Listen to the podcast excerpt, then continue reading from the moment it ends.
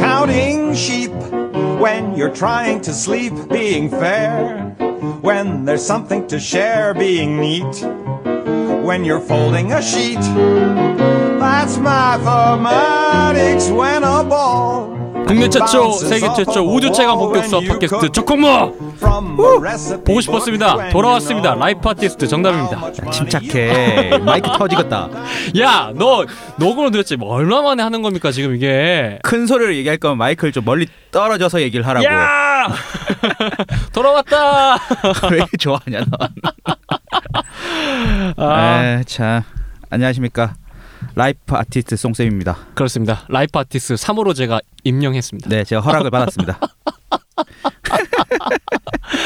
아, 참 오랜만에 돌아왔습니다. 야, 그동안 잘들 지내셨나요? 음, 대답을 할 수 없잖아. 아니 너한테 물어보는 게 아니잖아. 기다려. 나 여운을 느끼고 싶어 지금. 아, 사람들의 대답 소리가 들리는 것 같아. 아 그렇죠. 아, 왜 이제 나타났냐? 뭐 이런 음. 얘기 되게 많은 것 같은데요. 메일로 언제 방송하느냐, 댓글로 언제 언제 하냐 진짜 문의들이 많았습니다. 너무 즐거웠다. 행복했다. 음, 그래서 빨리 녹음하고 싶었다. 그래서 좀 빨리 하지 않습니까? 그럼- 오늘 월요일이고요. 예, 저희는 월요일 날 녹음을 하고 있습니다. 맞습니다. 백수니까 누릴 수 있는 이 사치. 월요일 낮에. 우리가 또 지난 주에는 백수니까 누릴 수 있는 사치를 한 번 더 누리지 않았습니까? 지난주에 우리가 뭘 했죠? 일요일 새벽에 술 먹었구나. 그렇죠. 아, 스트레이트로 월요일 날 월요일 날 남들은 다, 5시 6시? 그렇죠 여섯 시까지 6시까지 마셨지 우리. 다른 사람들 은 출근하는데 음. 우리는 술 마시고 사실 백수가 그런 묘한 쾌감이 있어요. 아무튼 쾌감을 열심히 즐기고 있는 라이프 아티스트 두 명이 드디어 여러분들을 다시 찾아왔습니다. 네. 뭐 우리를 잊고 계신 건 아니시겠죠? 내가 봤을 때는 한 절반 정도는 잊었다. 아, 그래. 어 이게 어 업로드가 됐네 뭐 이러면서 아마 봤을 거야. 네. 다시 돌아왔으니까요. 예 어, 다시 또 뜨겁게 사랑을 해 주십시오. 예. 본격적인 이야기를 시작하기에 앞서 네. 그동안 정말 많은 메일을 저희가 받았는데 네. 송쌤님께서 그래도 상당히 답장을 많이 하셨던 것 같습니다. 그럼에도 불구하고 아직도 답변을 하지 못한 메일이 너무 많습니다. 그렇지. 네. 야 우리가 그- 이게 언제 이렇게 매일 부자가 됐습니까? 진짜 매일 구걸하던 매일 정말 거지였는데. 그러니까 방송이 안 나가는 그 몇 주 사이에도 그러니까. 메일은 꾸준히 들어왔습니다. 여러분들의 그 성원에 진심으로 감사의 말씀을 드립니다. 예. 어, 저희 메일 하나 소개해드릴 것 같은데요. 네, 일단 인상적인 메일이 하나 와서요. 예. 이 메일은 제가 개인적으로 꼭 소개하고 싶다라는 생각이 들었습니다. 그러니까 그래서 꼭 읽고 지나가도록 하겠습니다. 예, 꼭 읽어보십시오. KSW님께서 메일을 보내주셨습니다. 제목은 조콩물을 열심히 듣고 있습니다. 느낌표 빡. 본문에 앞서 불과 며칠 전에야 팟캐스트에서 이 방송을 알게 되어 이 편지기를 작성하는 시점에는 소피 제르맨과 표준 점수 에피소드까지 청취한 상태입니다. 아니 며칠 전에 알게 됐는데 에피소드 13번까지 가면 네, 도대체 우리는 녹음을 얼마나 자주 해야 된다는 이야기인가요? 좀 천천히 들으십시오. 그러니까요. 아껴서 좀 들으세요. 네. 저는 사변적인 편이고 만연체의 문장을 즐기다 보니 스크롤 압박이 심합니다. 이해해 주세요. 네, 아주 길다는 얘기를 이렇게 멋지게 쓰셨네요. 진짜 길어요, 근데. 안녕하세요. 며칠 전부터 출퇴근길 운전을 하며 아 운전하면서 들으시니까 음... 적콩구를 열심히 듣고 있는 30대 중반의 IT 업종 종사자입니다. 그럼 나랑 비슷하네 또래가 갔겠죠 아마. 형님이네 형님. 형님 아니면 음. 친구. 저도 한때 IT 업종에 있었던 사람으로서 그렇죠. 아, 반갑습니다. 6개월 정도. IT 계열이라는 점에서 예상할 수 있겠지만 수포자보다는 수학 애호가에 가까웠고 무엇보다도 중고등학교와 대학생활까지 제 성적을 견인하던 과목은 수학이었습니다. 정말 죄송한 말씀이긴 합니다만 좀 재수 없네요. 저희 방송 청취 대상이 아니다라고 그러니까. 커밍아웃을 하셨습니다. 그러니까 수포자 힐링 방송이라니까요 도대체 이 방송은 저한테 수학의 재미는 답답하고 꽉 막혀 있던 상황이 제대로 된 착상으로 인하여 순식간에 해결돼 버리는 이리저리 엉클어진 실타래가 한순간에 길고 곧게 뻗은 한 가닥 실이 되는 그런 짜릿함과 아찔함이었습니다. 야 그래도 이 감정을 좀 섞어서 읽어라 이게 정말 이렇게 막 정말 기계음 읽듯이 무슨 알파고니 너? 알파고 알파고. 때문에 고등학교 때는 화장실에 큰일 보러 갈 때도 실력 정석을 들고 가는 위험천만한 짓을 하였습니다. 이런 실력 정서를 갖다 심지어 오 변비 걸리겠는데 아, 변비는 안 오셨답니다. 예, 아 정말 점점 재수 없어져요. 네. 제가 수학 문제 푸는 동안 화장실 문을 두들기던 제 여동생은 변비가 왔을지도 모르겠습니다. 아, 위트까지 있으시군요. 아, 그니까 본론으로 빨리 넘어가라고. 얼마 전에 결혼하여 아이를 키우는 직장 선배로부터 흥미로운 이야기를 전해 들었습니다. 아이의 간단한 수학 문제를 풀어주려다가 낭패를 볼 뻔했던 이야기였습니다. 음흠. 여러 개의 직사각형 타일을 이어붙여 정사각형을 만들고자 할 때 최소로 필요한 타일은 몇 개인가류의 문제였다고 하는데 음흠. 선배가 고백하기를 여기서 선배는 역시 IT 선배겠죠. 그렇겠죠. 음, 수학을 좀 했단. 음흠. 선배가 고백하기를 단원 제목에서 최소 공배수라는 표현을 보지 않았다면 당황하였을 것이라고. 이제 점점 아이 숙제 도와주기가 두려워진다는 푸념을 늘어놓았습니다. 음흠. 음, 정답도 얼마 남지 않았어요. 고백하건대 저 역시도 단원 제목의 힌트 없이는 한참을 버벅였을 것 같습니다. 그리고 그러한 부끄러움이 한때는 수학을 좋아했지만 이제는 매일매일 일상에 치여 수학이라는 것은 생각하지도 않는다는 부끄러움이 적콩물을 발견하자마자 구독 버튼을 누르게 만들었습니다. 아. 그렇군요. 그런데 적콩물을 들을수록 마음속에 이러한 생각이 들었습니다. 아 정말 명대사가 나옵니다 이제 여러분. 제가 이 멘트 때문에 이 메일을 소개하는 아, 거죠. 그러니까 빨리 읽어. 뜸들이고 있습니다. 60초 후에 제가 죽을래 씨. 광고 듣고 오겠습니다.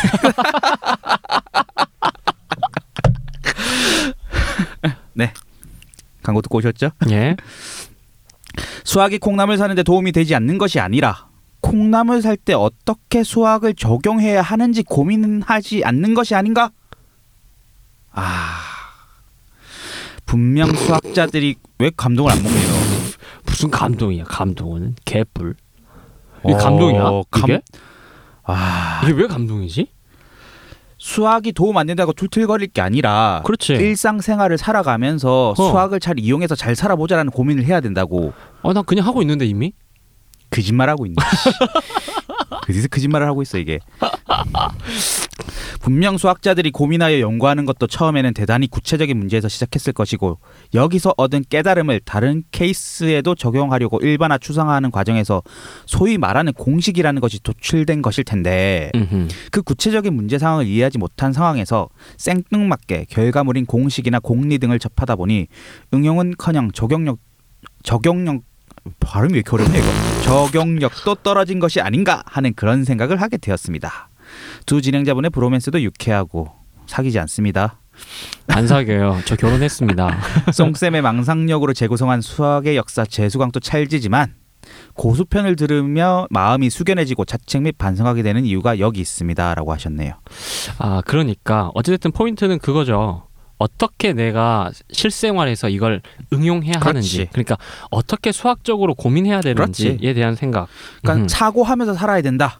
그렇지. 흐리멍텅하게 하루하루를 살아가지 말고 수포자에게는 치유를 수학 애호자에게는 채찍을 내리는 방송이라니 외쳐 각콩무 각공모.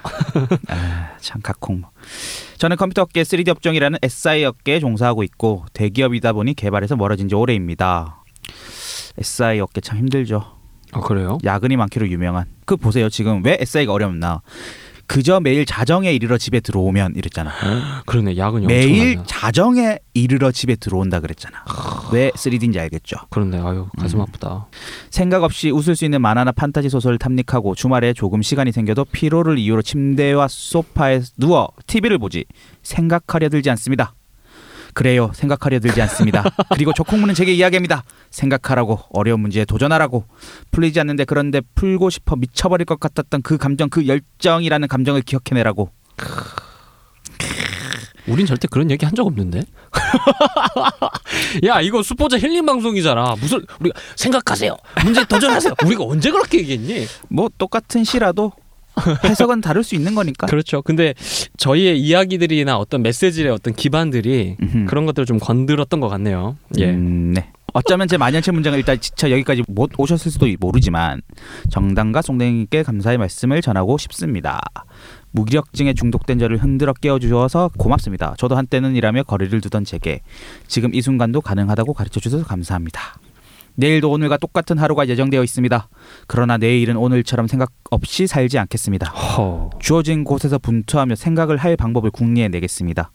그러니 열악한 환경에서도 적콩물을 알차게 구성하는 일을 포기하지 말아주세요. 어허. 상투적이지만 고맙다는 표현 말고 어떻게 이 편지를 마무리 지을 수 있을지 모르겠습니다. 다시금 고맙습니다. 열심히 살겠습니다. 이야. 아 근데 마지막이 진짜 감동이네. 그죠? 와. 감동을 막 먹었다니까 나는. 도대체 우리가 뭘 한 거지 이 사람한테? 그러게요. 아 참. 음. 아무튼 뭐 여러분들도 매일 읽으시면서 여러 가지 생각이 들으셨을 것 같은데요. 매일 들으시면서. 매일 들으시면서 어. 읽은 건 내가 읽은 거지. 그렇죠. 아 그렇군요.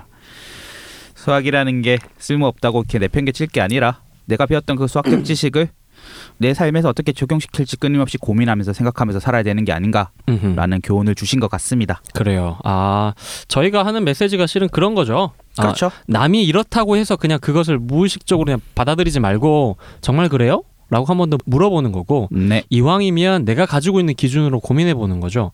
특히나 수학적인 방식으로. 그렇게 하라고 얘기하는 거죠, 제가. 그렇죠. 그래서 여러분들이 학창 시절 때 배웠던 게 음흠. 그렇게 무의미하지 않다고 그렇죠. 제가 계속 얘기하려고 고수를 하는 거죠. 그러니까 애초에 그것은 또 다른 어떤 이유를 위해서 만들어진 거고 그리고 왜 그런 것들이 만들어졌는지 배경을 알다 보면 우리가 좀 응용할 수 있지 않을까 뭐 그렇죠. 이런 정도의 취지인 것 같습니다. 세상에 필요 없는 것들은 아예 존재하지도 않는다고 합니다. 음흠. 그러니까 수학이라는 과목으로서 세상에 존재하고 있는 것들은 무언가 필요가 있어서 생겨났겠죠. 그렇죠. 그거를 끊임없이 찾아 나가는 게 음흠. 저희 방송의 방향이지 않을까. 그래서 무한히 하겠다.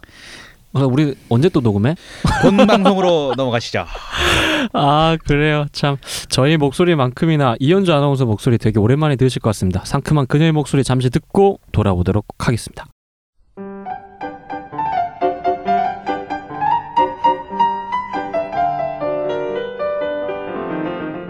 안녕하세요. 이현주입니다. 지금 여러분께서는 한국 최초, 세계 최초, 우주 최초 본격 수학 팟캐스트. 적분이 콩나물 샀는데 무슨 도움이 돼?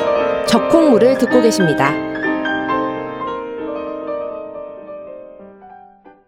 자 그녀의 목소리 듣고 돌아오셨습니다 아 참 정말 오랜만에 기억하시나요 저희 재수강하고 고수 있습니다 네. 재수강을 통해서 고수가 되는 적홍무 되겠습니다 오늘의 재수강은 예. 음, 제가 개인적으로 참 좋아하는 사람 아 그래요 칸토 칸토어 이 사람 꽤 유명한 사람이에요 그렇게 유명하진 않죠 사실. 어 그래서 한- 되게 칸토 칸토에서 처음에는 축구 선수 이름하고 좀 비슷했고 에릭 칸토나. 그렇지.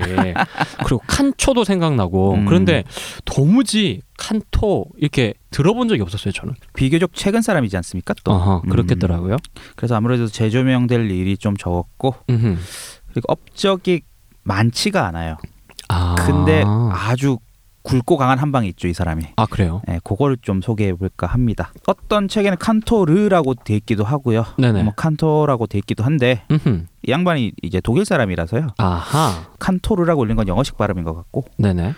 칸토라고 읽는 게 맞지 않을까 제 나름대로 추정해 봤습니다. 그렇습니다. 그래서 게오르크 칸토어. 음, 칸토라 부르도록 하겠습니다. 예. 네, 칸토 1845년 네. 3월 3일에 태어났습니다. 3월 3일? 어, 예, 외국인 쉽다야. 1845년생 음흠. 우리가 지금까지 다뤘던 사람 중에 가장 어린 사람이 아닐까. 굳이 표현하면 가장 음. 어린 사람. 그렇죠. 1845년생입니다. 그러게요. 네, 독일인 부모님 사이에서 태어났는데 그러네. 출생 장소는 러시아였다. 오, 왜 하필 또 러시아야? 거기서 부모님이 이- 일을 하고 계셨거든. 음흠. 아버지는 증권 거래소 중개인으로 딱 여기까지만 가면 또 우린 알 수 있어. 왜? 아 증권거래 중개인이라며 돈을 지- 만지는 사람이잖아. 지금의 펀드 매니저 같은 건가? 그런 거겠지 뭐. 부유했다. 아 정말. 돈 많다. 야 다음에는 좀 그 뭔가 부유하지 않는데 음, 좀 괜찮은 수학자 좀 한번 찾아봐. 타르탈리아 했잖아. 아 그 사람 또 찢어지게 가난하잖아. 아벨 했잖아, 아벨. 그래 아벨 정도로 좀 괜찮나? 아 참나. 어쨌든 돈이 많아야 수학을 한다는 이 불변의 진리. 그러게요. 음, 우리 대학생들도 참 여유가 있어야지 공부를 할 텐데. 물론 여유가 있다고 모두 다 대단한 사람이 되는 건 아니지만 음흠. 혹시 압니까? 지금 우리 20대 중에 칸토 같은 사람이 있을지 그러게. 음, 한 명만 나와도 대박인 거 아닙니까? 그러네 한 사람만 만들면 되는 거네. 그렇죠. 아하. 이렇게 얘기하면 뭐하냐? 누가 들어주지도 않을 텐데. 음, 근데 러시아 말이죠. 네. 참 춥습니다. 겁내 추워. 가봤습니까? 아니 안 가봤어. 들어만 봤지. 그렇게. 네. 날씨가 추운 곳에 있으면 건강이 안 좋아지나요? 실제로 그렇지 않을까요? 음, 보면 사람들이 쉴 때 어디로 가요? 주로 따뜻한 데로 가죠. 좋고 나이가 들면 음. 특히 휴양하기 좋고 따뜻한 나라로 많이 가잖아요. 음. 음. 어쨌든 러시아의 추위 때문에 아버지의 건강이 갈수록 나빠져서 음흠. 어쩔 수 없이 독일로 다시 이사를 했답니다. 구텐탁 뭐 자기 나라로 온 거죠. 뭐. 그러니까요. 칸토는 어렸을 때부터 수학에 재능을 보였습니다. 수학을 아주 잘했다죠. 그렇지. 음. 그래서 칸토는 난 계속 수학을 공부하고 싶어요. 어. 이렇게 얘기를 했답니다. 이 정도 되는 멘트면 또 우리가 또 늘 예상하는 게 있어요. 항상 수학을 공부하라고 적극 권유한 부모는 아무도 없다. 왜 그럴까? 돈 안 돼. 그거 하지 마. 그랬나 보죠. 뭐. 아 참 예나 지금이나 말이죠. 그러니까요. 그러니까 여기서 우리는 뭘 알 수 있어. 뭘? 아이들한테 수학 공부하라고 해서 수학 공부하는 게 아니라는 거지. 왜 그 어떤 부모님들도 수학을 공부하라고 강제로 시킨 부모가 없어 지금 어. 그러니까 지금까지 우리가 만난 아, 수학자들은 만나는 수학자들은 그렇지. 그러니까 사실 베토벤은 어렸을 때 피아노 치기 싫었는데 아빠가 강제로 시킨 게 있거든. 그렇죠. 음. 맞아요. 음흠. 그 조수미 씨도 엄마가 막 방에 가둬놓고 막 연습시켰다고 하지 않습니까? 아, 그래요. 어허. 근데 수학을 방에 가둬놓고 음흠. 문제집 열 건씩 풀어 이런다고 수학자가 되지 않는다. 하여튼 뭐 이거를 통해서 부모님들이 음, 교육 어떻게 시킬지 약간의 어떤 도움이 되셨으면 좋겠습니다. 아 근데 정말 약간 좀 우려스러운 건 제가 네. 최근에 들었던 게 요즘 강남에서 불티나게 팔리는 게 이른바 사도세자 책상이라고 에? 그 1인용 그 책상이에요. 그러니까 네모나게 칸이 되어 있어요. 우리 그 음향 시설처럼 문 열고 들어가는 방음 시설 때는 거기 안에 들어가서 집중하라고 방 아. 안에 또 다시 작은 방을 만드는 거죠. 그러니까 사도세달 뒤주안에 가두듯이 어, 내 새끼를 가둬놓고 내가 열어줄 때까지 공부 계속해. 아, 뭐 그런 것까지는 아니겠지만 아무튼 그게 엄청나게 팔린대요. 이게 무슨 짓입니까? 그러니까 뭐 어찌됐든 뭐 집중력을 향상한다 뭐 이런 이유로 또 만들었겠죠 누군가는. 음흠. 아니 그러면 뭐 합니까? 어차피 좋은 대학 가도 요즘 취업 안 된다는데. 그러니까 아, 네. 학벌 없는 사회 만들기 단체가 해체했는데 지금. 왜 해체했습니까? 수조론을 읽을 수 없었답니다. 아. 수조론에 의해서 학벌이 더 이상 의미가 없어졌대요. 아 이제 그러니까 좋은 학벌을 가져도 그렇죠. 그 수저를 이길 수가 없다. 음. 그러니까 지금 아하. 애들이 공부할 게 아니라 그렇지. 아빠가 공부를 해야 돼. 그래. 그래서 내가 저희 부모님한테 늘 말씀드려요. 저의 꿈은 재벌 이세라고. 아직 늦지 않았다고. 그 꿈 이루게 꼭 해주세요. 예, 그러니까요. 아 참. 참. 좋은 아들이네요. 예, 아버지에게 동기부여를 하는 그럼요. 음. 저희 부모님들께. 부모님들께 동기부여를 하는 예. 네. 네 라이프 아티스트였습니다. 네 어디까지 얘기했죠? 음. 아니 그러니까 억지로 수학 공부. 시키면 안 되고 그렇지. 자발적으로 무엇을 좋아할 수 있게끔 그치. 여유를 주고 기회를 음. 달라 이 얘기였습니다. 그러니까 뭐 예술은 그렇게 해도 성공한 케이스가 몇몇 있지만 테크닉한 부분도 좀 음, 정해져 있어서 그런가? 수학은 지가 흥미를 갖지 않으면 어허. 절대 강제로 시켜서 되는 게 아니다. 아하. 뭐 이런 얘기를 하고 싶었습니다. 그래요. 네, 당연히 부모님들은 음흠. 기술을 익혀야 된다고 말씀을 어. 하셨대요. 칸토의 부모님께서 예나 그래요. 지금이나 뭐 우리도 어르신들이 가끔씩 기술을 익혀야 된다고 하시지 않습니까? 그렇죠. 예. 맞죠. 굶어 죽는 일은 없다고. 아버지도 너는 기술을 익혀라. 이렇게 얘기를 했답니다. 그래서요. 그래서 칸토는 음흠. 수학과를 가고 싶었으나 그랬으나 공대에 진학하게 됩니다. 취리 공대. 야 근데 지금하고 좀 비슷하네. 취업이 잘 안 됐나 봐. 그래서 그렇지. 다 공대에 진학하고 있나 봐. 예나 지금이나 잘 먹고 살았으면 하는 부모님의 어떤 음. 바람이 음. 들어가 있는 것 같아요. 그래요. 그래서 음, 아버지의 권유로 취리공대에 진학을 하게 됩니다. 1862년이죠 이때가. 예. 음흠. 음. 근데 원래 보통 이제 좀 대찬 성격이었다면 그렇지. 싫습니다. 아 전 제 길을 가겠습니다. 죽어도 내 수학할 거 그래. 할 거예요.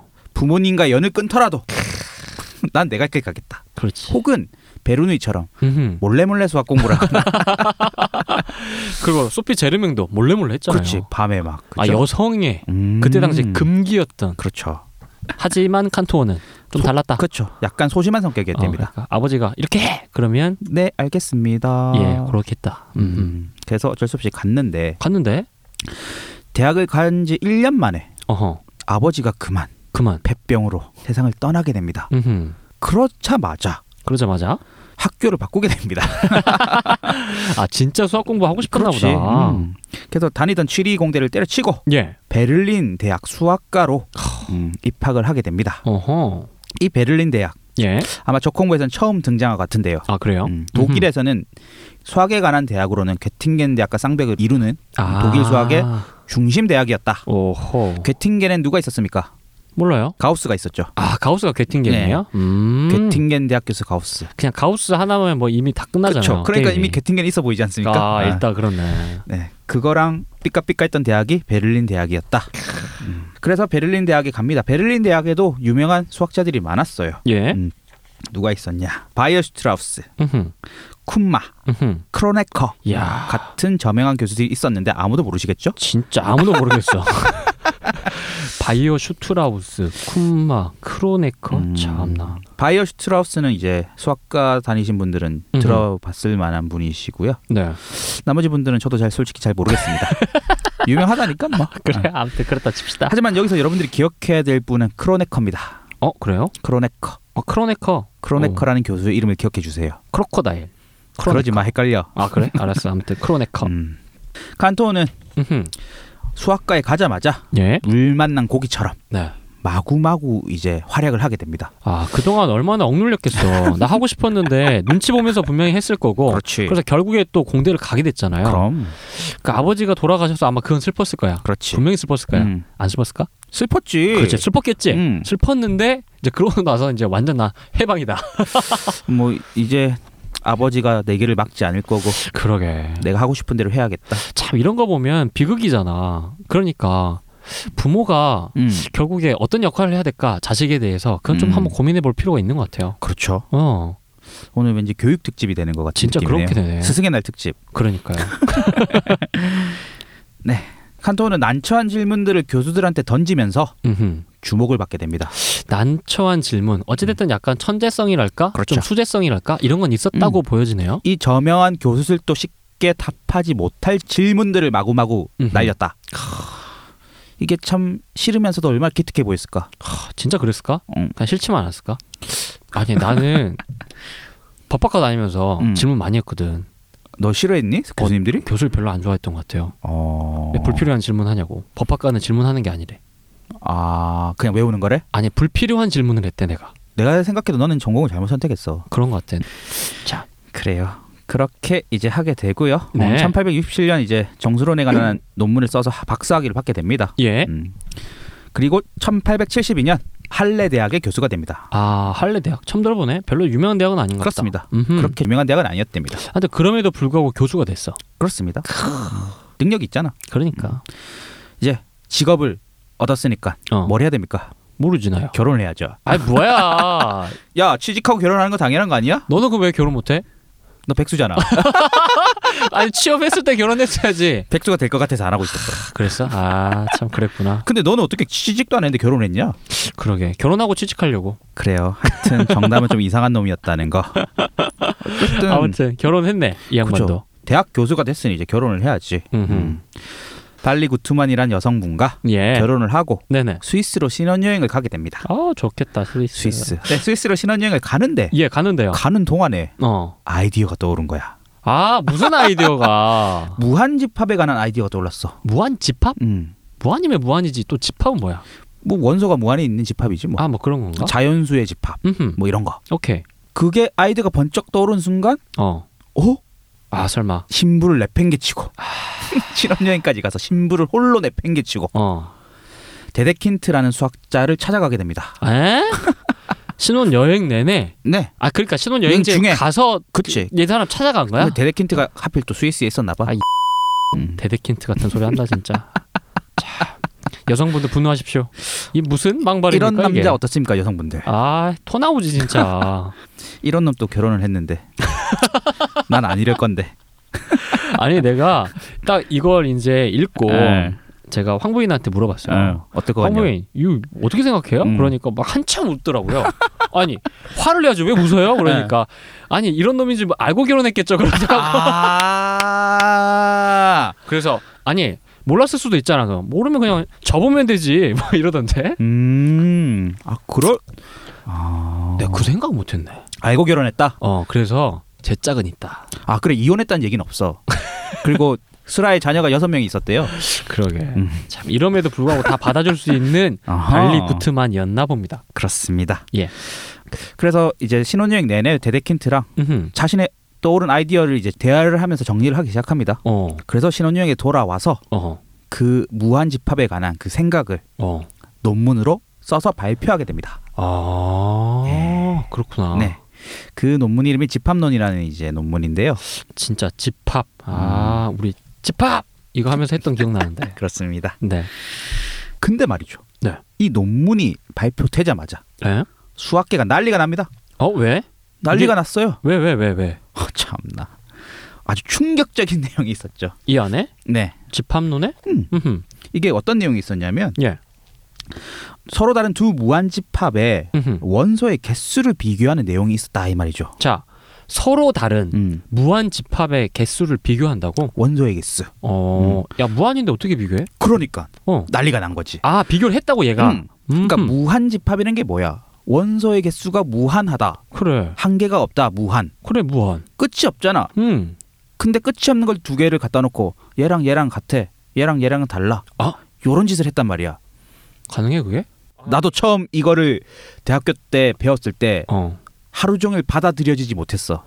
아, 그러니까 어떤 내용이 있었냐면 오케이. 이 칸토의 주장에 의하면 음흠. 자연수의 개수. 음흠. 자연수 뭔지 아시죠? 1, 2, 3, 4, 음. 5, 6, 7, 8, 9, 10, 짝수. 2, 4, 6, 8, 10. 10. 뭐 그렇게 가는 거. 어, 어. 그거의 개수가 서로 같대요. 뭔 소리야? 다르잖아. 같다니까. 야, 다르잖아. 야, 봐봐. 1, 2, 3, 4. 이미 2, 4, 6, 8. 하나씩 빼고 하는데 어떻게 갔냐? 그래서 사람들이 다 그렇게 반응했어요. 아, 나처럼? 음. 나도 그렇게 반응했고 처음에. 아, 그래? 음. 지금은 다르게 반응해? 네. 어, 정말이야? 지금 이 말이 맞아요. 어, 이번이 맞다고? 음. 확실해? 나중에 고수 시간에 알려드리도록 하겠습니다. 아, 그래? 오. 네. 지금 여러분들이 들으셨을 때도 뭔 개소리야 이게. 아, 그러니까. 자연수의 개수하고 음. 짝수의 개수가 서로 같다고? 음. 개수가 같대. 아, 이 사람 다시 살려내. 물어보게. 어. 나 독일에 배워서 물어보게. 오, 진짜? 그 이런 내용이 있었으니까 당연히 못 받아들이죠. 아 그래 일단 되게 충격적이다. 왜냐하면 이런 주장은 사람의 직감과 완전히 배척되지 않습니까? 그렇지. 음. 아 이상하네 진짜. 그리고 이 주장에 의하면 이 전체는 부분보다 크다는 유클리드의 공리에도 어긋난 주장이었다 이 말이죠. 아 잠깐만. 아니 아니 전체가 당연히 부분보다 크지. 그거 당연한 소리인데. 아 봐봐. 전체라고 하는 말은 그렇지. 전체, 그래. 전부라는 뜻이잖아. 부분이란 부분은 말은 전체의 일부분. 그래 전부의 일부 그러니까 부분이잖아. 그게 이제 유클리드 아주 자명한 공리였는데 어허. 짝수는 자연수의 부분이잖아. 그렇지. 확실히. 당연하지. 근데 그 짝수랑 자연수는 개수가 같아. 아이씨. 이 양반 무슨 소리를 한 거야. 빨리 얘기해 줘봐. 궁금하다.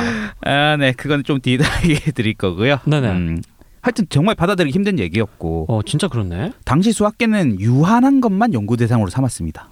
아 무한한 거는 아예 다룰 생각을 안 했어. 그러니까 팟캐스트도 절대 수학은 다루면 안 돼. 그렇지. 뭐 이런 불문율 같은 거. 어, 그럼 수포자가 70%의 나라에서 뭔 수학 방송을 해? 아랍에서 삼겹살을 팔지? 아 정말. 그러니까 뭐 이- 그때 당시는 이미 이런 일종의 카르텔 같은 그렇죠. 아, 절대 건들면 안 되는 음. 거. 음. 그러니까 무한을 건들지 않았던 이유는 가우스가 가장 큰 영향을 미쳤어. 오. 가우스가 뭐라 얘기했냐면 네네. 무한이란 수학적 가치가 없다라고 얘기했습니다. 이렇게 발언한 적이 있어. 아, 가우스가 얘기했는데 어. 따라가는 거지 뭐. 그 이 양반이 뻘소리도 많이 했구나. 그렇지. 어. 우리는 가우스 그래 학원 이름 가우스가 별로 안 좋아. 가우스가 여러분 몇 번씩 잘못된 소리를 하는 거 봤죠? 오차 방정식의 근해 공식 있다고 어, 막 음, 진짜 그렇네. 아니, 그리고 예. 덤벼들어 있고 얘가 지금 골로 보낸 지금 수학자가 몇 명이야. 아 그리고 페르마의 마지막 정리 따위는 증명 안 될 거라고 막 그랬고 그런데 왜 음. 도대체 가우스 가우스 하지? 아 가우스도 진짜 궁금하다. 그런 발언은 오게티에 불과하다 이 말이지. 아 이 사람이 세웠던 업적에 비하면. 업적에 비하면 왜냐면 이 사람 한 마디 한 마디가 정말 당시 유럽의 수학계를 뭐 들었다 놨다를 했으니까. 아, 진짜 궁금하다 가우스. 아무튼 그렇죠. 그래서 가우스조차도 무한에 대해서는 아예 가치 없다. 응, 음, 가치 없어 그거. 그거 왜? 왜 무한을 우리가 어떻게 정의를 해? 근데 그걸 감히 칸토어가 칸토가 당시 29살의 칸토어가 와 겁이 없었죠. 이야 이거를 논문을 발표하고 맙니다. 내가 봤을 때는 음. 이게 부인을 잘 둬서 그래. 신혼여행지에 날 내팽겨치고 도망가도 아니 아니 이게 봐봐 이렇게 볼 수 있어요. 가장 가까운 곳에서 음. 소통하는 사람이 부부잖아요. 아하. 제가 점점 감땡이가 부어가는데 그 결정적인 영향을 하는 게 와이프. 황- 황부인입니다. 음. 그러니까 내 의견은 무조건 지지해줘. 네가 칸토고 네 와이프가 뭐야 구트만이야. 아니 그래서 제가 봤을 땐 이 사람이 가장 가까운 사람이 계속 배척했다면 음. 자기의 아이디어가 아무리 확신이 들어도 음. 그 생각을 밀어붙이지 못했을 거예요.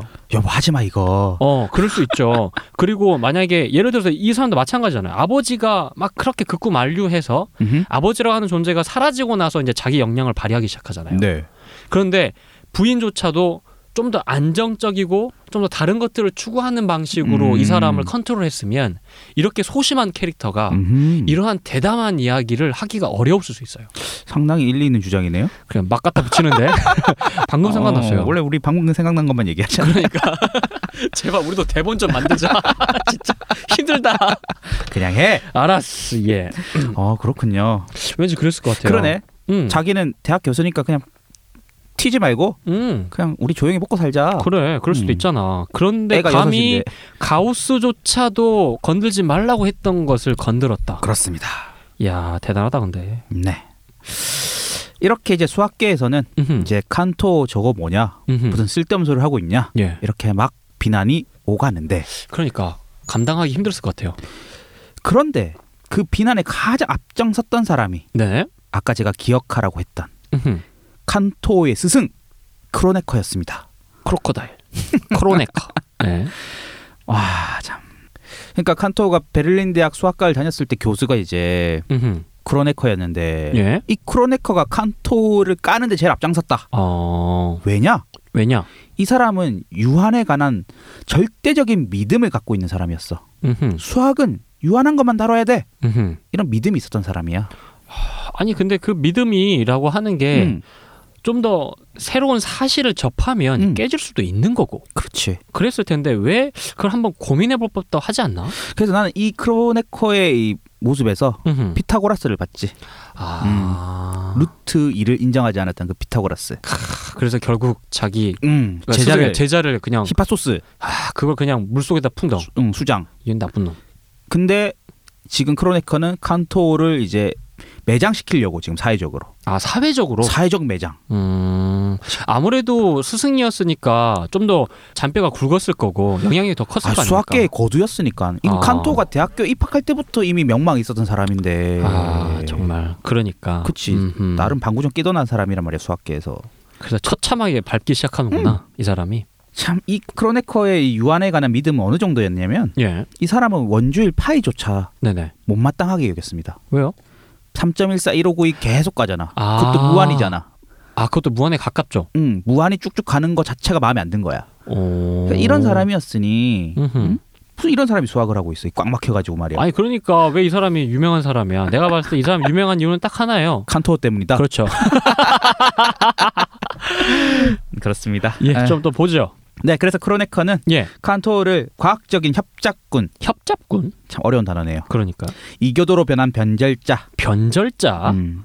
그러니까 수학은 유한한 것만 다뤄야 되는데 음흠. 무한을 다뤘으니 넌 변절자다. 젊은이를 타락시키는 자. 음흠. 이런 극단적인 표현까지 하면서 음흠. 칸토의 비난을 가하는데 가장 앞장서게 됩니다.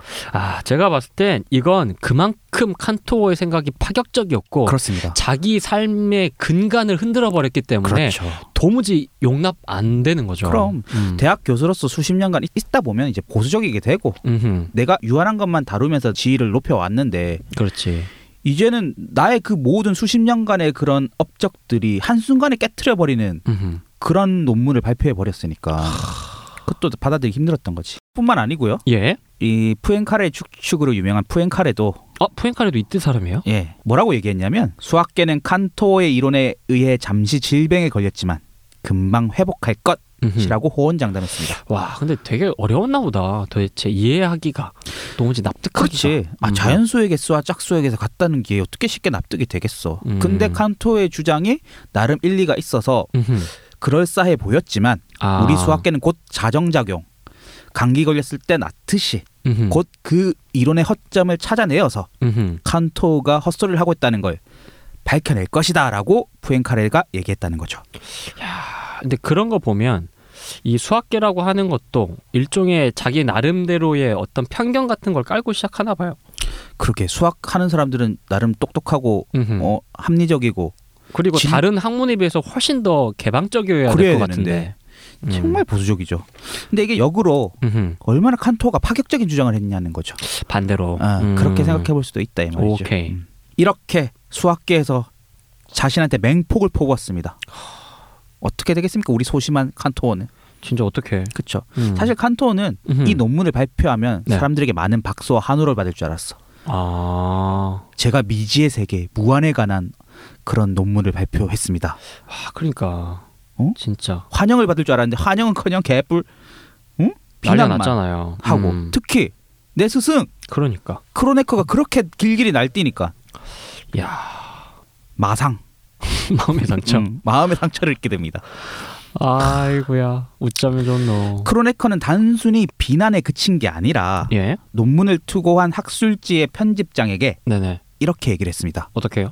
만약 이 거짓말쟁이의 논문이 출판되면 이 학술지에 다른 수학자들의 논문을 제출하지 않도록 하겠다라고 와 협박을 하게 됩니다. 정말 더럽다. 그러니까 논문 출판까지 막아버렸네. 그치. 야. 만약 출판하면 내가 지금 다른 수학자들한테 다 전화해가지고 어 이 출판사에 절대 논문 쓰지 마 야 근데 너무 추접하다. 이렇게까지 해야 돼 근데 제자한테 아 그러니까 얼마나 위협적이었으면 그랬을까. 아니 음. 학자라면은 그러니까. 이 칸토의 주장이 수학적으로 어떤 오류가 있고 모순이 있어서 틀렸다라고 논문으로 주장을 해야지. 그렇지 서로 반박하고 음. 그래. 결국에 펜으로 싸워야 되는 거 아닌가. 그러면 뭐 정반합 일어나서 더 좋은 뭐 그렇지. 주장이 나올 수도 있는 거고 음, 맞아. 이게 뭐 하는 짓이야 지금? 봐 얼마나 유명해졌어 크로네커 속 좁은 사람으로 평생 낙인 찍이겠다. 정말. 이뿐만 아니고 어. 또 있어. 아니 뭐 왜 있어? 그래 진짜 아 뭐가 있는데. 제자끼리 이렇게 막나? 어, 칸토는 모교인 베를린 대학에서 이제 교수를 하고 싶었는데 예. 꿈이었답니다. 아 그래요. 모교에서 가르쳐 보고 싶다는 꿈, 음. 음흠. 뭐 꿀 수 있겠죠. 그러니까. 근데 베를린 대학 교수인 크로네커가 어허. 절대로 칸토는 우리 학교의 교수가 돼서는 안 되라고 막아버렸답니다. 아, 내가 봤을 때는 이 발표 자체가 이미 칸토어라고 하는 사람이 수학계에서 음. 이제 점점 입지를 굳히고 음흠. 인정할 수밖에 없는 어떤 여지가 있었던 것 같아요. 그러니까 논리적으로 반박을 못 하는 거야. 그렇죠. 근데 그 주장은 마음에 안 들어. 얼토당토 않은 소린 어, 것 그래, 같은 거지. 진짜 아닌 것 같은데? 어. 뭐 이렇게 생각이 드는 거지. 그러니까 고민해봤겠지. 크로네커도 어, 맞아. 아 이거 틀렸을 거야, 틀렸을 거야. 그래, 계속 생- 찾는데 안 나와. 음, 안, 돼, 안 나와 짜증나. 별짓을 다 했네, 진짜. 이렇게 스승이 난리를 부리니 음. 소심한 칸토 더 큰 마상을 입게 되죠. 아씨. 아니, 이럴 때 그냥 교수를 까면 되는데. 아니, 저런 말도 안 되는 소리라고 그냥 욕하면 되는데, 욕할, 소심하잖아. 아, 소심했구나. 음. 어떡하냐. 그러니까 음흠. 마음만 끙끙끙 앓다가 끙끙 앓다가. 결국 우울증에 걸리게 됩니다. 우울증에 걸린다고? 그래서 이 사건을 계기로 예?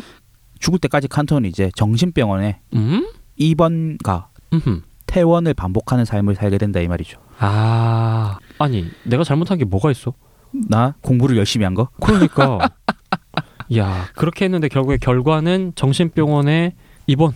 그렇죠. 아, 이렇게 단단히 마음의 상처를 입었나 보구나. 내가 봤을 땐 스승이 이렇게 난리를 피운 게 음. 가장 컸다라고 생각합니다. 음. 그리고 또 자신은 박수 받을 줄 알았잖아. 그래요. 이렇게 정신병원에 들락날락 거리는 삶 와중에도 예. 칸토는 다시 한번 또 네. 1890년에 예. 논문을 하나 발표하게 되는데 네. 그 논문에 실린 내용이 그 유명한 대각화논법 하나도 안 유명해. 대각화 논법이 뭐가 유명해? 대각화논법 대각화논법을 발표하면서 예? 이걸 발표하면서 또 주장했던 게 또 아주 기가 막혀요. 뭔데요? 실수의 개수는 예. 자연수의 개수보다 많다. 뭔 소리야? 실수의 개수는 자연수의 개수보다 많다? 응. 야, 근데 자연수도 무한이고 그렇지. 실수도 무한이잖아. 응. 근데 실수는 자연수보다 많대. 무한한데 더 많대. 아씨.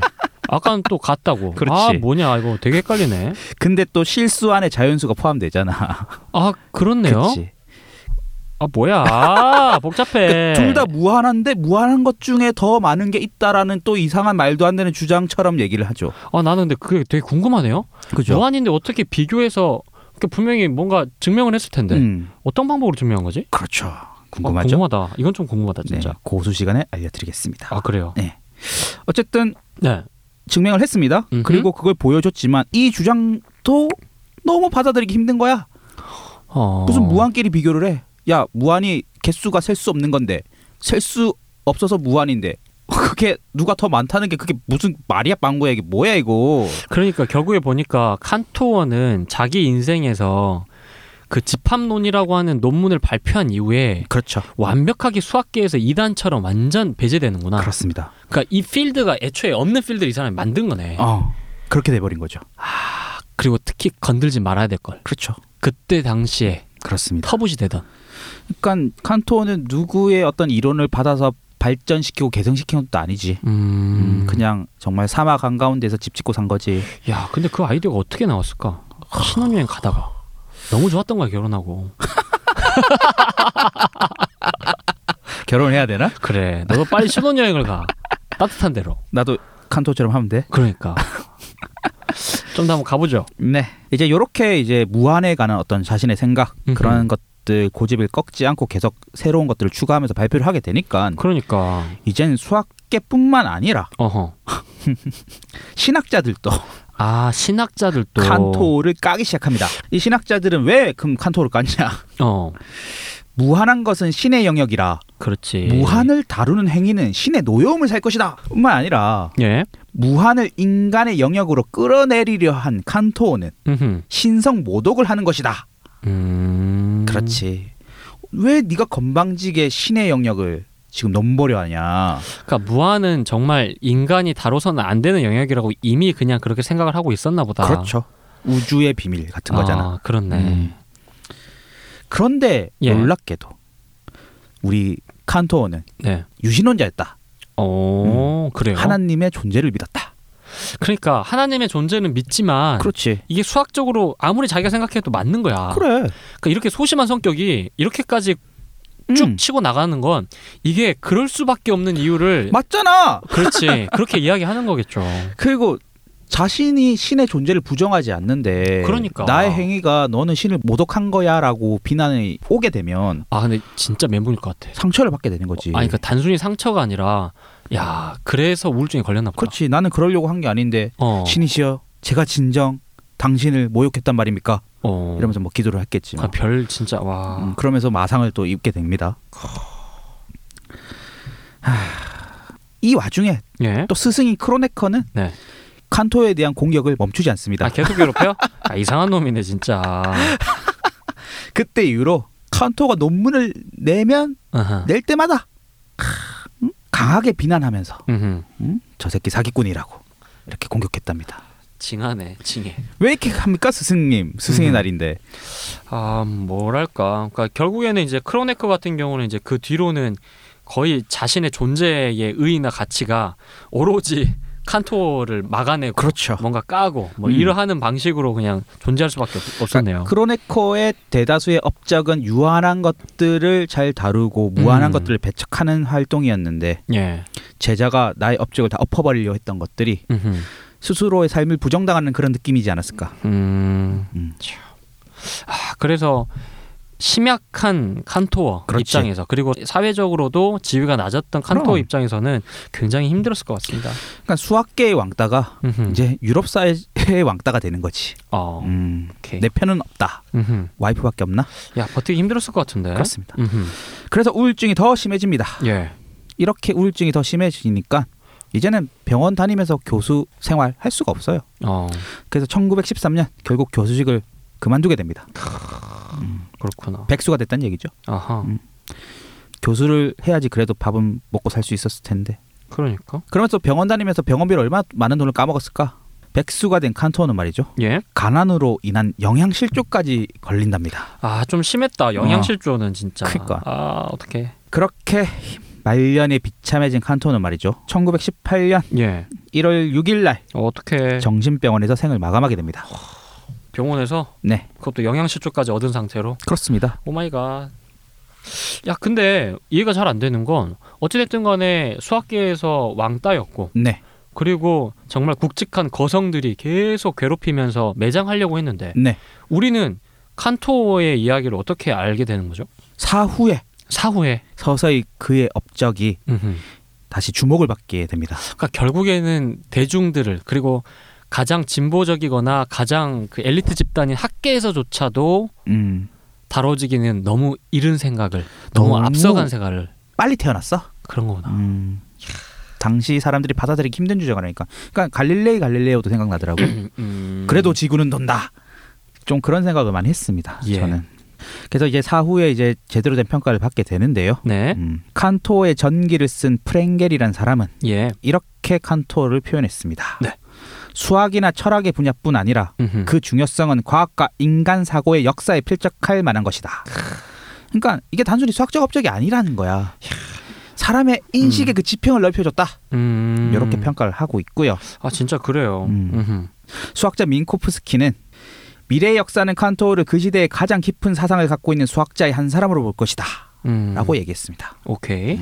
그리고 또 유명한 힐베르트. 칸토의 집합론은 수학자의 두뇌가 만들어낸 가장 훌륭한 최고의 업적이라고 엄지를 죽여 세웠습니다. 수학자의 두뇌가 만들어낸 가장 훌륭한 최고의 업적. 그렇죠. 허허. 그러면서 네. 아무도 우리를 칸토가 만든 낙원에서 쫓아낼 수 없을 것이라는 아주 이 유명한 말을 남겼습니다. 야, 요건 좀 멋있다. 그렇죠. 아무도 우리를 칸토가 만든 낙원에서 쫓아낼 수 없다. 이렇게 해서 칸토의 삶을 알아봤는데요. 예. 칸토가 그렇게 자신을 비난했던 사람들에게 예. 했던 말, 이 말을 마지막으로 제가 남기면서 네. 제 소감을 마칠까 합니다. 참 제가 좋아하는 말이거든요. 네. 수학의 본질은 그 자유로움에 있다.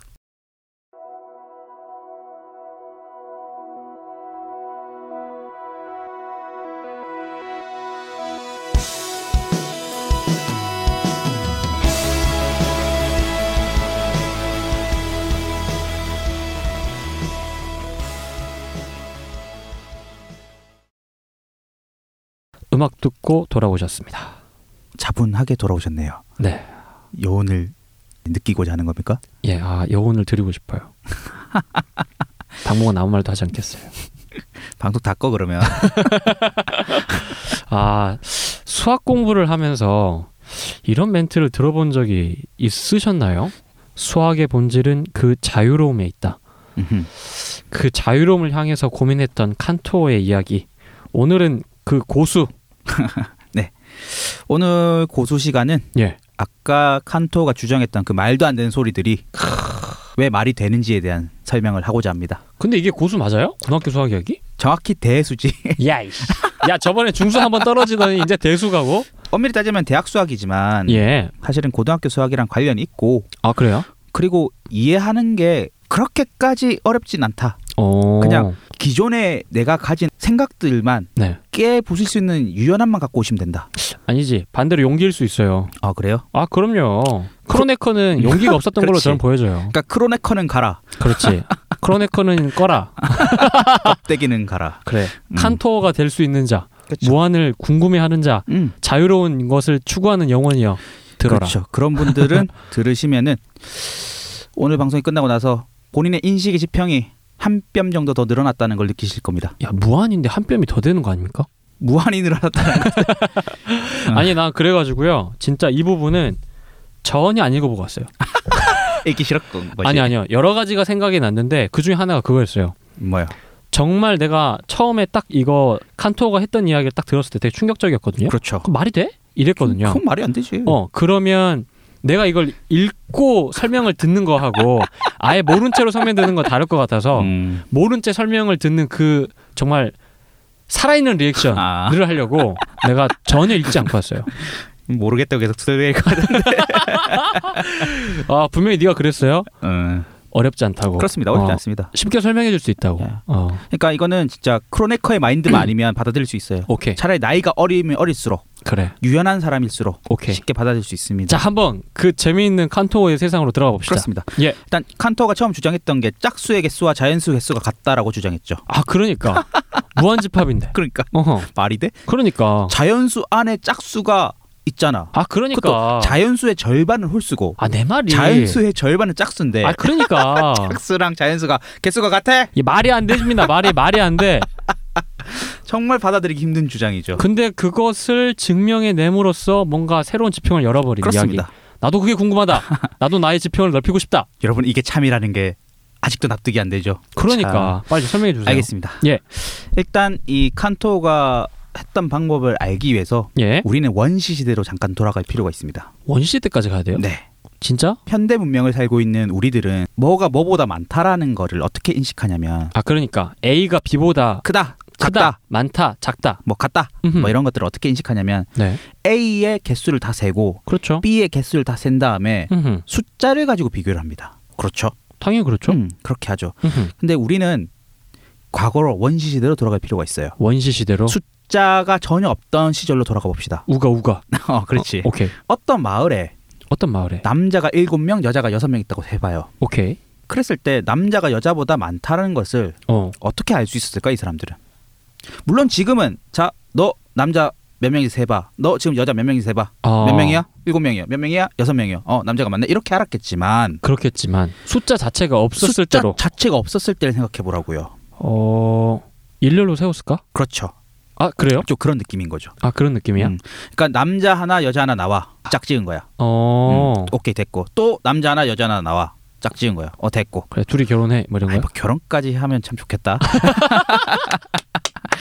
음, 아, 참 좋겠지만 음, 아, 아무튼 어쨌든 그런 식으로 한 명씩 한 명씩 짝지었을 거 아닙니까? 어한 그러면 남자가 일곱이고 여자가 여섯이 했으니까 명이 부족하잖아. 그치 남자 한 명 나와 이랬는데 여자는 이제 더 이상 나올 게 없다 이 말이죠. 아 오케이. 그럼 남자만 한 명 덩그러니 남네? 아 오 우가 우가 남자가 더 많구나. 그렇게 비교했다. 그렇게 비교를 했을 거란 말이죠. 음 그렇지. 칸토가 아. 그렇지. 이렇게 생각을 한 거예요. 아 칸토가요? 칸토가 여기에 착안을 얻은 거야. 참 과거로부터 이걸 배우다니. 아 그렇네. 음. 오 그래요 그래요 그래요. 그러니까 이거는 음. 현대인을 사는 사람은 절대 상상할 수 없는 거지. 그렇지 굳이 그렇게 불편하게 안 해도 그래, 되니까. 숫자를 센다는 어떤 관념에 사로잡혀 있으니까. 그렇지. 그래서 칸토의 생각은 어허 뭐가 뭐보다 많다라는 거는 하나씩 하나씩 대응을 시켜서 남으면 된다. 뭔가가 하나라도 더 많이 남는 거에 예 더 많은 거 아니야? 그렇지. 이렇게 생각을 한 겁니다. 와 완전 유치원생이 그림 그리면서 하는 거랑 똑같네. 그러니까 어허 이거 쉽다고 했지 않습니까? 오케이. 음. 그래서 짝수와 자연수 음흠. 과연 어느 게 많은 것인가 어 비교하기 위해서 어허 칸토는 원시인이 돼보기로 한 겁니다. 오케이. 자연수 하나 나와, 짝수 하나 나와, 어. 자연수 하나 나와, 짝수 하나 나와. 아 근데 무한이잖아. 그렇지. 어 1 나오면 2 나오고, 2 나오면 4 나오고, 3 나오면 6 나오고, 4 나오면 8 나오고. 그러니까 끝, 끝도 없잖아. 근데 어떤 자연수를 제시하든 어 짝수의 개수가 부족합니까? 짝수도 무한하잖아. 그렇지. 음. 하나씩 다 대응이 되거든. 그래서 같은 거야? 자연수 100조 숫자가 나왔어. 그럼 짝수 200조가 등장하시는 거지. 그렇지 당연하지. 음. 어떤 자연수가 나오든 그걸 곱하기 2한 짝수는 존재하잖아. 어 어느 한쪽이 부족해지지 않잖아. 절대. 절대로. 오이씨. 그래서 두 개는 같다라고 주장한 거야. 어 그렇네. 이해는 되고 납득도 이거 되는데, 되는데? 받아들여지지 않아. 어 그렇네. 어. 오이너 너 크로네커란 얘기. 아니야. 아니야. 아니야. 아니야. 기다려봐. 오, 진짜 그렇네? 그니까 내가 이것을 증명하는 방식이 하나씩 일대일로 짝을 짓는 그렇지. 건데. 그래서 결국에는 한쪽이 남아야 어, 그렇지. 더 크다고 이야기할 수 있다. 그럼. 그렇잖아, 진짜. 음. 그런데 무한해. 음. 자연수하고 음. 짝수는 개수가 같다고. 같네. 근데 자연수의 절반은 짝수고 자연수의 절반은 홀수다? 그러니까? 오. 근데 그게 무한의 특징 아닐까? 어. 그렇지. 무한이기 때문에 그런 거야. 가능한 거잖아. 지금 계속 이게 받아들이지 않으시는 분은 음흠. 유한한 그런 생각에 사로잡혀 계신 겁니다. 그렇지. 네. 봐, 나는 크로네커에서 벗어난 거야. 그렇지. 예, 인식의 지평을 넓히십시오. 어 반대로 그게 무한의 특성인 거네. 그렇지. 재밌다. 아 되게 간단하네. 음. 증명 방법이 그럼 계속 이래요? 증명이 다 이래요. 어. 이게 대학 과정이에요. 이제 여기서 그치지 않고 어. 당연히 이제 같은 방법으로 자연수와 홀수도 같다는 걸 보여줬고요. 네. 똑같은 방법으로 예. 자연수와 정수의 개수도 같다. 자연수하고 정수? 정수는 이제 음의 정수까지 다 포함한 거. 그것도 무한이니까 비슷하겠는데? 그러니까 뭐 마이너스 1 등장하면 1 나오고 마이너스 2 하면 2 나오고 뭐 어. 그다음에 뭐 0 나오면 뭐3 나오고 1 나오면 4 나오고 그렇게 다 대응이 된단 말이지. 야 근데 너무나 심플해서 너무나 강력하다. 그치. 어 다 이해하잖아. 음. 어. 그러니까 받아들여지지가 않는다는 거야. 이 유한이라는 세상에 갇혀 사는 그런 사람들은 그죠. 음흠. 이런 식으로 해서 이걸 어디까지 비교했냐면 자연수랑 유리수의 개수까지도 같다는 걸 증명했습니다. 아.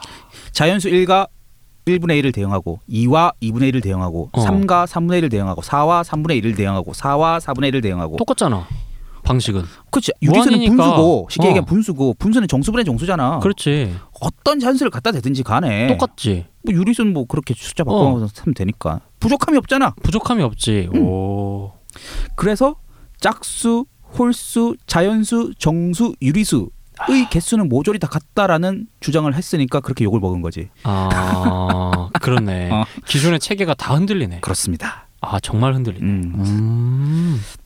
그럼 이쯤 제가 얘기를 하면은 네. 어떤 질문을 하시냐면은 또 질문해요, 누가? 음. 음. 그럼 무한이라서 같은 거 아니야? 그러면 자연수랑 실수의 개수도 같은 거 아니야? 실수도 무한하고 자연수도 무한하고 무한한 것끼리는 그냥 무한해서 같은 거 아니야? 아, 단순히 음. 음. 이렇게 생각할 수 있단 말이죠. 그냥 무한이니까 같다. 음. 근데 그건 또 다른 무한이라고 하는 관념에 갇히는 것 같은데. 근데 칸토는 놀랍게도 어. 실수의 무한은 자연수 무한보다 더 많다라고 걸 증명했어요. 그러니까 그게 그 다음 번인 거죠. 네, 아. 그 대각한원법으로. 그러니까 음. 그러면 결국에 뭐가 하나 더 남는다는 얘기 아니야? 그렇지. 자연수랑 실수는 1대1로 대응하면은 어. 실수가 뭐가 남아. 진짜? 그거를 놀랍게 증명했어. 무한인데? 음. 아이 궁금하다 알려줘봐. 아, 야 나 요거 알면 되게 유식한 척 할 수 있겠다. 수포자인데. 자, 실수의 개수와 자연수의 개수를 어떻게 비교했냐면 네. 이게 그 유명한 대각한원법인데 요거는 그림으로 설명하면 쉬운데 음. 오디오로만 설명하기 때문에 약간 어려울 수 있습니다. 아 그래요? 네, 그래도 참고 좀 들어보십시오. 오케이. 그걸 하기 전에 먼저 우리가 해야 될 게 네. 0부터 1 사이에 있는 실수랑 예. 0부터 10 사이에 있는 실수의 개수는 같아요. 왜? 똑같은 원리로 무한하니까. 하나씩 대응하면 되거든 무한히. 어. 어 그러니까 어, 어. 0부터 1 사이에 있는 숫자에 곱하기 10을 한 숫자를 저 0부터 10 사이에 있는 숫자랑 대응시키면 돼. 오케이. 오케이. 짝수랑 자연수는 이- 곱하기 2한 걸 대응시켰잖아. 그렇지. 쟤는 그렇지. 10배 구간이 더 크니까 10 곱한 걸 대응시키면 다 하나씩 다 대응이 된다고. 아, 오케이 오케이 오케이 음. 오케이 오케이 오케이. 오케이. 그럼 그런 식으로 확장해 나가다 보면은 어허. 0부터 1의 실수의 개수나 0부터 100 사이의 실수의 개수나 똑같아. 그렇겠지. 음. 그렇게 쭉쭉쭉 확장해 나가면 음. 0부터 1 사이의 실수의 개수나 실수 전체의 개수는 똑같아. 예. 그렇지. 그렇지. 어, 어. 음, 그렇게 됩니다. 그러면 0부터 1 사이의 실수의 개수랑 음. 실수 전체의 개수랑 전체 개수랑 같아. 그래. 오이씨. 그래서 제가 지금 하고 싶었던 건 뭐냐? 뭐냐? 자연수랑 실수의 개수를 음흠. 비교하고 싶었다는 거죠. 그렇지. 음. 자연수랑 실수의 개수를 비교하는 것은 음흠. 자연수와 0과 1 사이의 실수의 개수를 비교하는 것과 똑같죠. 그렇지. 아까 결론이 음. 그렇죠. 음. 우리가 소결론이 이렇게 났잖아. 0에서 1 사이의 실수하고 실수 전체 개수는 같다. 그렇죠. 그러니까 0부터 1 사이의 실수 개수하고 음. 자연수의 자연수의 개수를 개수를 비교하는 비교하는 거지. 거지. 하면은 실수 전체랑 비교하는 것과 다를 바 없다. 어. 이렇게 칸토가 생각을 해냈습니다. 오케이. 자, 그래서 이제 늘 하듯이 하나씩 하나씩 너 하나 나오고 나 하나 나오고 해보겠다는 거야. 어. 무한인데. 그렇죠. 어허. 뭐 자연수 1이 나왔어. 그렇지. 그러면 0부터 1 사이에 소수 하나 나와봐. 0부터 그렇지. 1 사이 숫자는 0. 뭐뭐뭐뭐잖아. 그렇지, 음, 많잖아. 뭐 자연수 팀에서 1이 나왔다. 그렇지. 그러면 저 실수 팀에서 뭐 0.123 이런 게 나온 거야. 그렇지. 0.123 음, 이런 게 나오겠지. 쭉 음. 나올 거 아니야. 그죠? 뭐 2가 나왔다. 그럼 뭐 0.456 뭐 이런 게 나왔다 치자고. 그렇지. 그런 숫자들을 계속 불러서 대응시킬 거 아니야. 어허. 음. 그렇게 해서 계속 무한히 대응을 시켜 나가고 있다고 생각을 해? 어. 뭐 남아야 되잖아. 그래 그렇지. 한쪽이 크거나 적거나 할 그렇지. 어. 거 아니야. 오, 참 증명의 그 핵심을 제대로 깨뜨리고 있는 아주 착한 학생이네. 아까 얘기했잖아. 훌륭한 네가. 학생이네. 그래 빨리 얘기해 줘 봐. 진- 진짜 레알 재밌어 하는 것 같아. 그러니까 빨리 얘기해 보라고.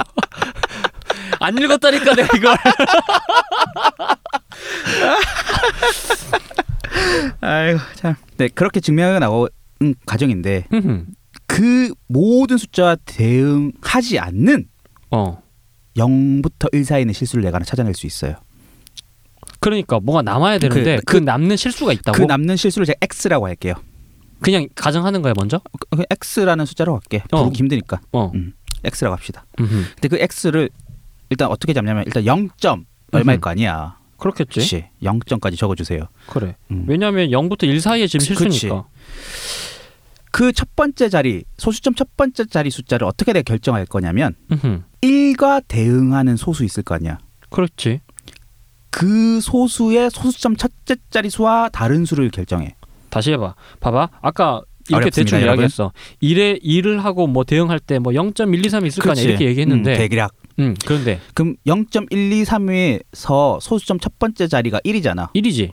그 1과 다른 숫자를 적어. 첫 번째 자리에다가. x의 소수점 첫 번째 자리 숫자에. 음. 뭐 한 9 정도 적어봐. 그래 고 그 x의 소수점 두 번째 자리를 음흠 자연수 2와 매칭이 됐던 음흠 소수의 소수점 두 번째 자리랑 다른 숫자를 또 적어. 아. 이게 로직이야. 오케이 오케이 음. 오케이 그런 방식으로 응. 음. 그러면 그 x의 소수점 세 번째 자리는 자연수 상가 대응이 됐던 음. 그 소수의 소수점 세 번째, 번째 자리랑 자리랑 다른 숫자 숫자를 적어. 어 그러면. 그러면 그런 식으로 적어 나간다 치면은 어, 내가 만든 x라는 그 소수는 어. 모든 자연수와 대응됐던 그 소수랑 아, 전혀 달라. 그렇네 아예 다른 소수지. 무조건 그걸 하나씩 피했으- 하나 피해- 자리를 다 바- 바꿨잖아. 바꿨으니까 어. 그러면 모든 자연수랑 대응했으나 그거와 대응되지 않는 소수가 하나 발견됐지. 요, 그래서 실수는 자연수보다 개수가 많다라고 증명을 했습니다. 오, 천재인데? 유레카. 오, 아, 그러니까 자연수 1, 2, 3, 4 쭉 가는데 음흠. 거기에 대응하는 숫자부터 한 자리에 하나씩만 다 비꼬는 거네. 오, 이해가 안 되신 분들도 분명히 있습니다. 정답. 어, 그럴 것 같아요. 음. 왜냐하면 나는 지금 바로 옆에서 설명해주고 그렇지. 이걸 막 써가면서 지금 그렇지. 보니까 겨우 이해하고 음. 있는데 그냥 듣기만 해가지고는 잘 안 될 수 있어요. 그렇죠. 오, 검색을 해보면 뜹니다, 여러분. 뭐라고 검색해야 돼요? 대각화논법. 대각화논법? 음. 아 아니 책을 쓰라니까 이거 니네- 좀좀좀써 이 오디오의 한계 어떻게 아이 극복해야 그러니까 됩니까? 야, 요새 뭐 그냥 대충 써가지고 올리면 그냥 책 만들어 준대 대충 써. 음, 이해가 잘 안 되시면 여러 번 들어보시고요. 아 재밌다 수학. 이건 재밌다. 음 그래요. 어 문제 안 풀어도 되잖아. 그러자. 아 그렇네. 아니 근데 이거는 증명 방법을 좀 더 구체적으로 한번 확인해 보고 싶다. 한번 지금 댁에 계신 분들은 인터넷 검색을 해보십시오. 예. 물론- 어. 저처럼 이렇게 친절한 설명은 아니겠지만 아. 그래도 대강 제 설명을 좀 들어보시고 찾아보시면은 이해가 되실 수도 있고요. 만약에 또 이해가 안 되면 어디가 이해가 안 되는지 저희한테 보내주세요. 네. 그러면 아마 친절하게 송 쌤이 설명해 주실 겁니다. 어, 오늘은 좀 선생님 같아요. 송 쌤이 감사합니다. 오랜만에 송 쌤 같네. 어, 오 괜찮은데 대각화노법? 무한이랑 똑같은 무한이 아니야. 그런. 개수가 더 많은 무한이 있어. 그러니까 무한이라고 하는 것을 뭔가 진짜 인간의 유한한 물질적 세상으로 끌고 오네. 그렇죠. 아 근데 무한 아 이거 좀 되게 매력적인데요. 그렇습니다. 어, 여러분들 인식의 지평이 넓어진 것 같지 않습니까? 어, 확 넓어졌는데. 우주의 비밀에 한 발 더 다가간 것 같지 않습니까? 아, 우주의 비밀이라고 모호하게 생각하지 말고 음. 어찌됐든 간에 엄청나게 많아 내가 상상할 수도 없는데 그 엄청나게 많은 것을 음, 내가 음, 그 두 개를 비교할 수 있는 음, 뭔가 하나의 축이 생긴 거잖아 오케이. 대각화논법 오늘 사실 이 주제를 굳이 대수지만 고수 시간에 한 이유는 예 제가 이렇게 학생한테 이런 질문을 받았습니다. 네. 선생님, fx는 ex라는 그 함수 있잖아요. F는 EX 일차 방정식 예. 이렇게 찍 끄는 그거 1대1 대응이잖아요. 거어 근데 정의역이 0에서 1 사이면 그러니까 X 값이 음, 영의 x 값이 0에서 1 사이면 나오는 y 값은 0에서 2 사이가 나오잖아요. 그렇겠죠 어떻게 0에서 1 사이 숫자랑 0에서 2 사이 숫자가 1대1 대응이 돼요? 아 요런 질문 하나 얘기가 있었어요. 오 그럴 수 있겠다 근데 그걸 설명해 주려면 이걸 다 얘기를 해야 돼. 음 그렇죠. 그렇네 그래서 이게 어거지로 고수 시간에 해도 된다. 아 그런데 우리가 그렇게 배우죠. fx는 ex라고 하는 만약에 함수가 있으면 음. 이건 일대행 함수라고 그렇죠. 1대1 대응 함수다. 이렇게 배우니까 음. 그렇게 질문할 수 있겠다. 그렇죠. 충분히 질문할 만하죠. 아 근데 그 친구는 그래도 생각을 했네요. 놀랍죠. 어, 와. 어 그렇네. 근데 그렇죠. 지금 여러분들 그러니까. 난 학창시절 때 왜 그런 질문을 안 했지? 어, 어, 그런 생각해보니 되게 이상하네. 그러니까 일대행 함수인데. 하나씩 대응되는 게 1대1 대응인데 어떻게 0부터 1 사이랑 0부터 2 사이 숫자가 1대1 대응이 됐지? 음, 음. 요런 비밀 때문이죠. 칸토가 다 만들었습니다. 그래요. 아, 저는 어제 실은 음. 오늘 주제에 대해서 되게 늦게 보내주셨잖아요. 네. 그래서 딱 봤는데 음. 게오르크 칸토어 이게 뭐야? 어, 얘 뭐야? 이러면서 고수 옆에 가로 열고 대수? 그래서 아이, 망했다. 야 보름 만에 돌아와서 정말 캐망했다. 야 이거 진짜 우리가 망할 중정화보다 나 이렇게 생각하면서 뭔 이거 소리야. 어떻게 살려야 될까? 날 뭘로 보고 지금? 그러니까 아. 나는 그러니까 너를 못 믿었던 거지. 아, 자 아무튼 그랬는데 와, 오늘 되게 큰 감동을 저한테 선사해 주시네요. 네. 아, 제 지금 장바구니 안에 들어가야 될 수학책들이 몇 개 생겼습니다. 야, 참 제가 자발적으로 수학책을 사볼 줄이야. 음. 참. 뭐이 여운 네. 청취자들도 만끽하시라고 그러게요. 이만 어. 야, 마무리하십시오. 빨리 끝내죠. 네. 예, 아, 저희 수포자 메일 사용하고 있습니다. 아하. 잊지 않으시라고 잠시 메일 소개해드릴게요. 네. S O O P O J A 골뱅이 gmail.com S O O P O J A 골뱅이 gmail.com 사용하고 있습니다. 메일 많이 보내주시기 바랍니다. 국내 최초 세계 최강 우주 최강 본격 수학 팟캐스트 적근무 만끽하십시오. 지금까지 라이프 아티스트 1호 네, 3호 정담 송쌤이었습니다. 감사합니다. 감사합니다. counting sheep when you're trying to sleep, being fair, when there's something to share, being neat, when you're folding a sheet. That's mathematics when a ball bounces off. a-